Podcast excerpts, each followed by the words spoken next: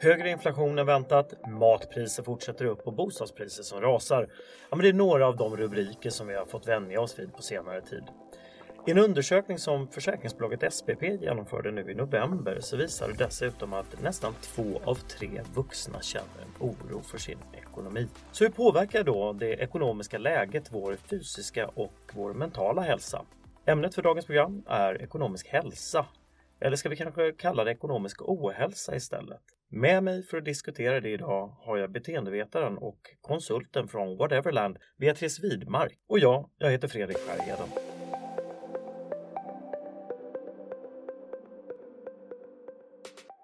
Välkommen till överskuldsättningspodden Beatrice. Tack så mycket. Eh, du är en beteendevetare. Vad gör en sån om dagarna? Ja, men som beteendevetare så kan du jobba med väldigt många olika saker. Eh, men jag skulle säga att så grundstenen är mänsklig psykologi och beteenden. För jag jobbar då som beteendevetare så, eh, så jobbar jag på ett konsultbolag som heter Whateverland jag kan liksom ge rekommendationer till företag om hur de kan skapa positiv beteendeförändring hos sina kunder. Mitt fokus just nu ligger väldigt mycket på ekonomisk eh, ohälsa och ekonomiskt välbefinnande. Jag har tidigare jobbat på ett fintechbolag som heter Dreams och där så blev jag väldigt insatt i privatekonomiska frågor och eh, beteendeekonomi. Ekonomiskt beslutsfattande är liksom mitt, mitt huvudfokus. Mm.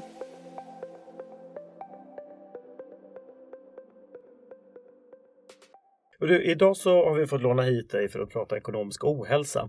Vad, vad, skulle du säga, vilken är den största myten om just ekonomisk ohälsa? Ja, men den största myten skulle jag nog säga är att ekonomisk ohälsa enbart drabbar eh, personer med låg inkomst. Även personer med liksom, höga inkomster kan också uppleva svårigheter med sin ekonomi, men framförallt att de kan känna lågt finansiellt välbefinnande så att de kan fortfarande känna sig stressade över sin ekonomi på grund av mm. olika saker. Så att du kan liksom rent objektivt sett ha en ha en ekonomi som ser bra ut, den är liksom välskött, men du kan fortfarande gå runt med dina personliga bekymmer liksom som rör din ekonomi. Ja jag tror att just det att det är bara liksom en viss grupp som kan drabbas av ekonomisk ohälsa mm. och känna också stress över sin ekonomi. Men ja. så behöver det inte vara. Nej, jag, jag, tänkte så här, vi börjar med att zooma ut lite då. Om vi tittar på be begreppet som sådant, vad är det det betyder egentligen? Ja, bra att du frågar för att ekonomisk ohälsa kan definieras på ganska många olika sätt. Men om jag tar hur vi på vårt Everland definierar det så definierar vi ekonomisk ohälsa som hur din ekonomi liksom rent objektivt ser ut. Hur, hur den liksom faktiskt ser ut. Hur mycket sparande du har, hur stora inkomster du har, om du sparar långsiktigt eller inte, har du höga skulder eller inte. Mm. Men sen så använder vi finansiellt välbefinnande för att beskriva den här mer subjektiva upplevelsen av din ekonomi, det vill säga hur du tänker och känner kring din ekonomi. Vi vill liksom särskilja dem för att förenkla också samtalet om mm. ekonomisk ohälsa. Det är både den objektiva delen men också den subjektiva Mm. Eh, sidan av det. Men om vi tittar på den subjektiva delen då. Välbefinnande, är det ett ansvar för individen eller för samhället? Hur ser du på det? Ja, men både och skulle jag säga. Båda spelar en roll i att förbättra människors både ekonomiska ohälsa men också hur man liksom känner kring sin ekonomi. Samhället har ju en roll att dels reglera marknaden, också när vi kommer in på det här med skuldsättning och så, att, att företag eh, har en god kreditgivningssed mm. och reglera utbudet av tillgängligheten av de här lånen och framförallt snabblånen då, det är de som ofta skapar problem, konsumtionskrediter och så. Men eh, också jobba med psykisk ohälsa som är kopplat till ekonomi. Det är också någonting som, som samhället kan göra liksom insatser kring. Men sen också på individnivå så finns också väldigt mycket du kan göra. Dels så handlar det om att du eh, sätter in i din ekonomi, att du har koll på din ekonomi på olika sätt. Har en budget, att du har en bra översikt över dina inkomster och utgifter. Att du har ett sparande, spara till buffert. Men det låter ju ehm, mer, förlåt att jag avbryter men det låter ju mer som ekonomiska hälsodelen då, eller hur? Ja, Så exakt. Det är lite hårdare, eh, liksom plus minus. Hur mycket pengar lägger jag på krogen? Hur mycket lägger jag på, på mat och sånt där?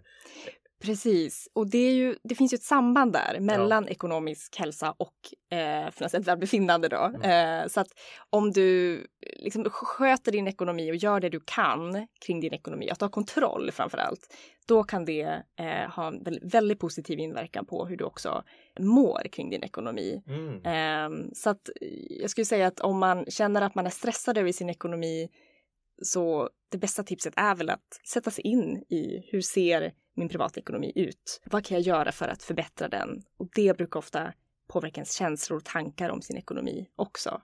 Så ehm. upplevd kontroll är ett sätt för att skapa sig finansiellt välbefinnande oavsett om jag har mycket pengar eller lite pengar att röra mig med?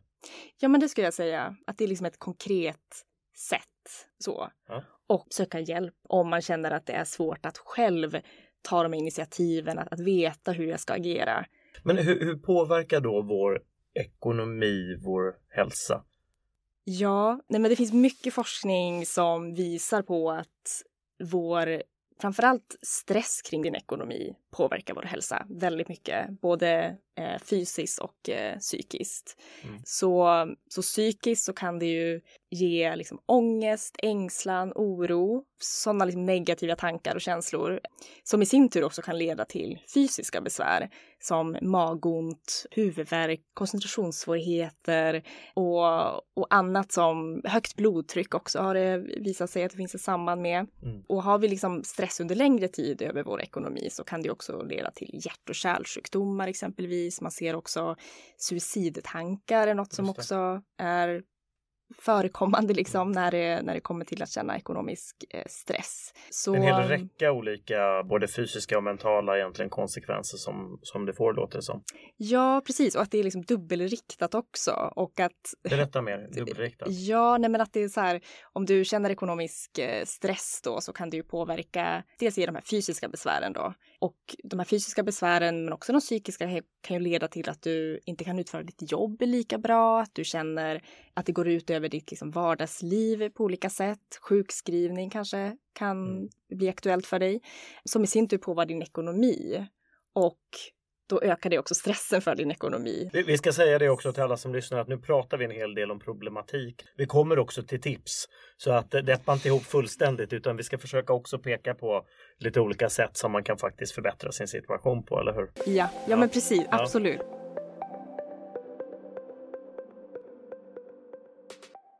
Men, men jag vill fortsätta lite till på det här spåret först bara. Vilka skulle du säga då är hårdast drabbade? Är det män, kvinnor, gamla, unga, någon annan grupp? Ja, men en grupp är eh, utrikesfödda. Där kan man se att eh, de, de är överrepresenterade hos, eh, hos Kronofogden och i kvalitativa intervjuer som har gjorts med, med utrikesfödda så kan man se att många vet inte hur det här med skuldsättning riktigt fungerar. De har inte riktigt koll på det ekonomiska systemet och det juridiska systemet i Sverige när de kommer hit. Så där är ju också kopplat till en fråga du ställt tidigare om vad samhället kan göra så är det ju det. definitivt att rikta in sig på utrikesfödda och informera dem hur det fungerar. Vad är en betalningsanmärkning? Vad händer när en skuld eh, hamnar hos Kronofogden och så mm. vidare. Så, mm, så det. Så utrikesfödda är en grupp? Det är en grupp. Unga kan man också se. Dels så är det ju en, eh, en grupp som inte har så stark ekonomi, men de eh, har ju också liksom många drömmar och mål och de vill kunna köpa saker för att också passa in. är ju någonting som den här gruppen unga då. Som känner press eh, egentligen på konsumtion. Ja, eh, sociala medier är ju något som många unga är, är ute på. Där påverkas de lätt av influencers och deras konsumtionsmönster och företag är också väldigt bra på att rikta in sig på unga i sin, eh, ja, i sin, eh, i sin marknadsföring. Så det.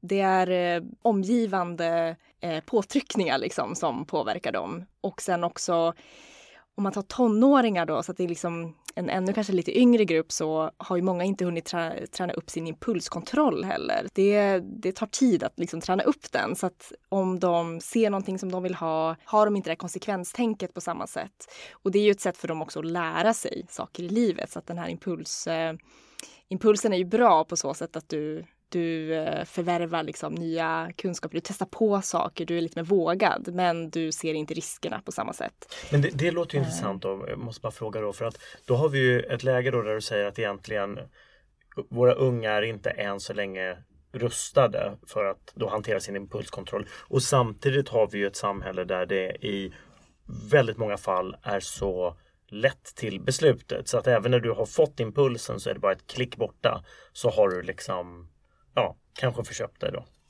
Ja, det är som att eh, eh, samhället har eh, liksom underlättar för eh, impulsen att också gå till beteende.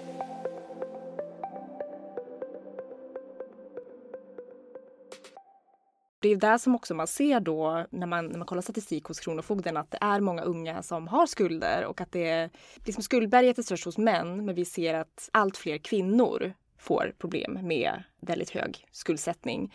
Så hos gruppen kvinnor så, så ökar skuldberget i snabbare takt. Och, det har, och, och har vet gjort... vad det beror på?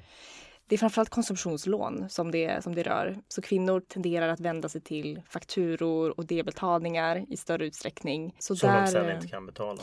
Precis. Vet vi hur många som lever med ekonomisk ohälsa i Sverige idag? Det är lite svårt att säga och när jag kollat undersökningar så säger de här undersökningarna ganska olika ganska olika siffror som, som nämns. Du nämnde ju någon i inledningen också från eh, SPP, var SPP, det ja. Eh, precis, och jag läste en undersökning från Folkhälsomyndigheten som eh, den här gjordes, genomfördes eh, ja, förra året, då, så 2022. Och då var det 12 procent som uppgav att de hade haft svårigheter att betala hyra, räkningar eh, exempelvis. Och eh, av dem så var det eh, 20 procent som eh, upplevde liksom stress, ängslan, oro jämfört med de som hade det bättre ställt. Där var det 6 procent som upplevde eh, de här negativa känslorna. Mm. Så det, men sen har jag sett andra siffror som är betydligt högre så att vi kan säga att det är, det är många och den här undersökningen från Folkhälsomyndigheten gjordes då förra året. Vi ser också en ny eh, ekonomisk situation. Och Vi ska komma in på det alldeles strax här tänker jag. Eh, bara först, när, när har jag hamnat i ekonomisk ohälsa? Ja, det kan vara olika saker som eh, signalerar det. Överskuldsättning är ju en väldigt tydlig sådan. Att du inte har möjlighet att betala tillbaka de här lånen som du har tagit. Men det kan också vara att du inte har ett långsiktigt sparande, att du inte har liksom någon eh, buffert. Så att om något oförutsett skulle hända så kan du inte täcka för de kostnaderna.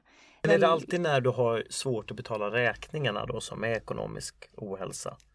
Ja men det, det är en väldigt tydlig, eh, då är du liksom, då har du väldigt låg eh, ekonomisk ohälsa skulle jag säga. Eh, men sen, eh, ja, men som jag nämnde lite också, om du inte har buffert, att du inte eh, har de här pengarna för att täcka om du behöver köpa någonting nödvändigt eller du förlorar jobbet, att du inte har pengar som täcker hyran för tre månader framåt kanske eller, eller mer än så. Då har du ganska låg ekonomisk ohälsa och du är väldigt skör också för om någonting skulle hända i, i livet. Ja. Du, du nämnde ju det här också att vi är inne i en ganska svår ekonomisk situation i samhället just nu. Ehm, och när vi spelar in det här så sitter vi just nu i det som kallas då för årets fattigaste månad. Ehm, går den ekonomiska ohälsan upp nu? Den brukar göra det. Vanligtvis så brukar det vara extra Eh, ansträngt i eh, våra plånböcker den här månaden. Eh, jag tror att just den här januari att eh, ekonomin har varit mer ansträngd under flera månader. Så att jag tror inte att vi kanske kommer se den här tydliga dippen i, i ekonomin liksom, just den här månaden. Och så tror jag att julhandeln Eh, att folk inte hade möjlighet att, att eh, finansiera för julklappar. Så hur tror du att inflation, krig eh, och det vi har varit med om nu då, hur, hur påverkar det oss? Det blir väldigt mycket negativt på en och samma gång. Många negativa nyheter och eh, jag tror att många kan känna sig ganska utmattade kring att liksom ta in all den här negativa informationen. Och där kan vi se liksom undersökningar också att på grund av allt det som sker i världen och hur det också påverkar oss personligt att många känner sig ganska pessimistiska för framtiden och när det kommer till sin ekonomi att vi ser att fler känner sig liksom stressade. Hur, hur kommer det se ut framåt? Liksom, kommer det bara bli sämre och sämre och sämre? Eller... Men vi kan också se undersökningar som säger att när vi nu befinner oss i en ganska jobbig tid. Vi också tenderar att spara mer pengar, vi tenderar att dra ner på våra utgifter. Exempelvis nöjeskontot, att vi inte nyttjar det lika mycket då. Att vi drar in på restaurangbesök, småköp och Lite annat. som under pandemin. Ja, verkligen. När de som hade pengar faktiskt började spara ännu mer pengar. Ja, men precis. Vi ser samma tendenser nu. Så... Men, men kan det också bli som så att, att um, det finns så mycket olika saker att oroa sig för så att liksom, sin ekonomi, det blir en mindre del att oroa sig för? Men jag tror att ekonomin är det som folk oroar sig mest för. För det är nog det som människor känner att de personligt påverkas mest av. Även om man såklart kan vara ja, men man ser bilderna från kriget i Ukraina eller liksom klimatkrisen som, som pågår så kan man ju också känna det här empatin och liksom för ja, men människorna som är väldigt utsatta, i, inte minst i Ukraina. Då. Mm. Men eh, just när det kommer till eh, vår, vår hjärna liksom, så tenderar vi att, att fokusera på det som rör vår egen överlevnad och i det här fallet då så tänker jag att ekonomin är någonting som många känner ja, att det påverkar mycket.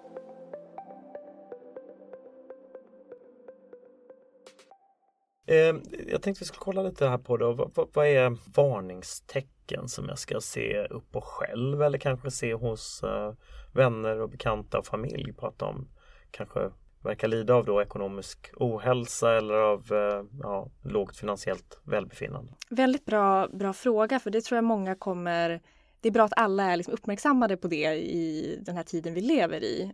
Jag skulle säga att något tecken kan vara att en kompis exempelvis drar sig undan mer, kanske tackar nej till sociala tillställningar, eh, kanske också klagar på magont, huvudvärk och så. Då pratar vi mer om de här känslorna och liksom hur en person, så mer liksom ekonomiskt välbefinnande då.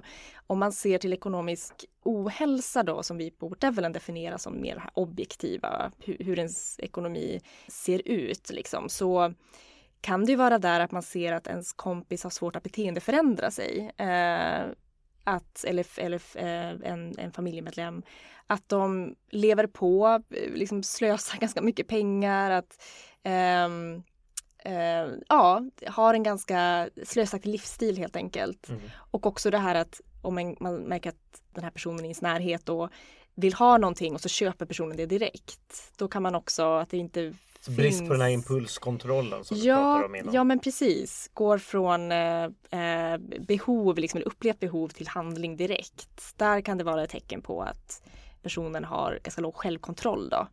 Men vi, vi drar ju oss ofta för att prata om pengar med andra, eller det brukar i alla fall de här undersökningarna säga.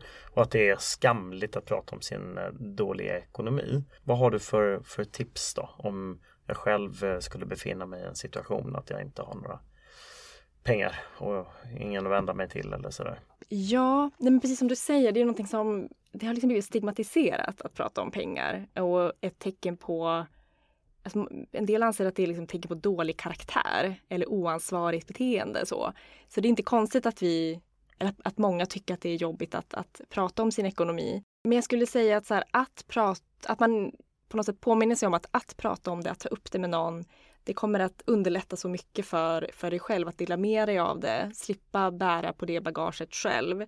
Också att det kan förklara för kompisar också varför du kanske måste ändra din livsstil lite grann. Du kanske inte kan gå ut och äta med, med andra på restaurang. Du kanske måste äta hemma först. Det kommer underlätta mycket för dig om du tar upp det med, med personer i din närhet i förtroende. Då.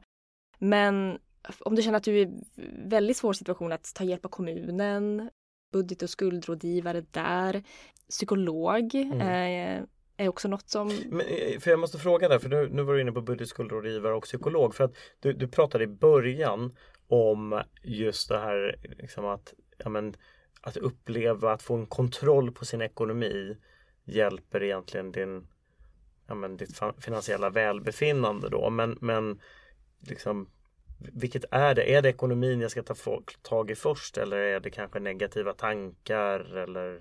Mitt diplomatiska svar skulle väl vara att ta tag i båda samtidigt om, om möjligt. Att både jobba med dina tankar och ekonomin. Men om jag måste välja något så ekonomin först skulle jag säga. För det kommer, om du får mer kontroll över din ekonomi och du känner att den blir bättre så kommer det att höja din upplevda självförmåga, ditt självförtroende när det kommer till att sköta din ekonomi, vilket är superviktiga känslor att ha för att sen också vidare söka kunskap men också ta hand om din ekonomi på längre sikt. Som sann uh, beteendevetare så säger du att uh, det beteendet jag ändrar först så kommer det andra. Uh, ja, ja, men i, i det här fallet så skulle ja. jag verkligen säga det. Så vad, vad, kan jag göra för att stärka mig mentalt och känna mig mer positiv då när jag är i en ganska tuff ekonomisk situation? jag har liksom lite konkreta tips då som kan vara då. En av dem är det som du precis nämnde och som jag har upprepat flera gånger under den här intervjun. Då, att, att uh, sätta sig in i sin ekonomi, få en överblick över den, uh, skapa en budget, se vad har jag för inkomster varje månad, vad går mina pengar till? Och sen också prata om det, det är något annat vi har nämnt, det är också jätteviktigt. Att försöka att inte handla under stress. En annan sak som eh, att eh, när man ser reklam, annonser om diverse liksom, erbjudanden också som är liksom, tidsbegränsade så kan det ju få oss att jag måste köpa det här nu. Och allt det här kan ju liksom i sin tur göra att du känner att att du ökar ditt självförtroende och din upplevda just självkontroll. Eh, att jag klarar att stå emot de här budskapen och, och försäljningsknepen runt omkring. Jag har koll på min ekonomi. Jag känner mig stark och trygg i det sätta upp ett sparande också. Spara lite i början, jättebra. Du behöver inte gå ut hårt. Be berätta varför. Ja, men där har här, forskning visat att spara lite mindre belopp, så exempelvis 25 kronor varje dag, tenderar att öka vår, vår motivation till att spara än att spara ett större belopp en gång i månaden.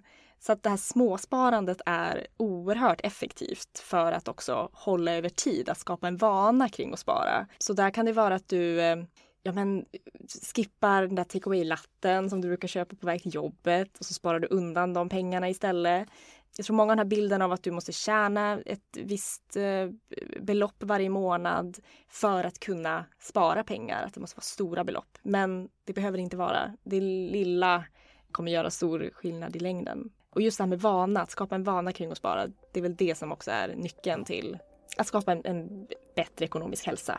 Härligt! Beatrice, eh, tack så jättemycket för att du tog dig tid att komma hit och prata med oss idag. Ja, men tack för att jag fick vara här.